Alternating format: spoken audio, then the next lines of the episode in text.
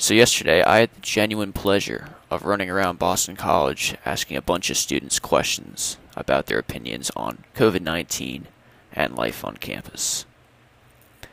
The following segment presents the highlights of their responses. Please give it a listen.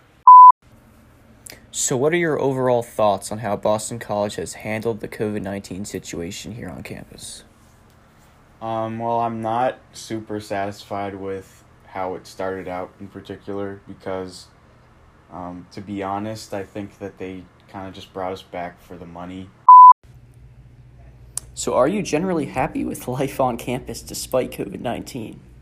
Uh, to be honest, I'm very happy with life. I think they did a good job. BC did a good job of uh, containing containing the spread of COVID nineteen. How has COVID nineteen impacted your college experience? I would say I haven't truly had a college experience. Well, there you have it. Those were the highlights of the podcast's very first Vox Pop. And until next time, have a great day. Thank you. Over and out.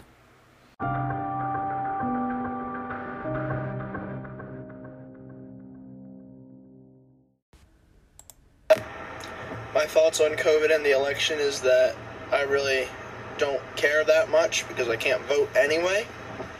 Um, I do think it might stop some people or prevent some people from voting because of fear, but I do wish things would open back up and go back to normal.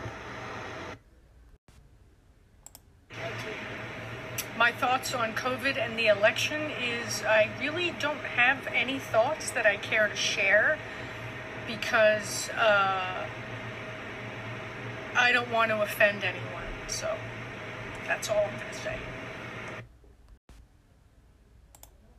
COVID in the election, I think that COVID's being used by both sides for whatever political gains they can get. I think that on the Democrat side, they're using it against President Trump, even though I think he's done a pretty good job with it, since it's really not his fault. And on President Trump's side, I think he's using it to show as an example of his leadership.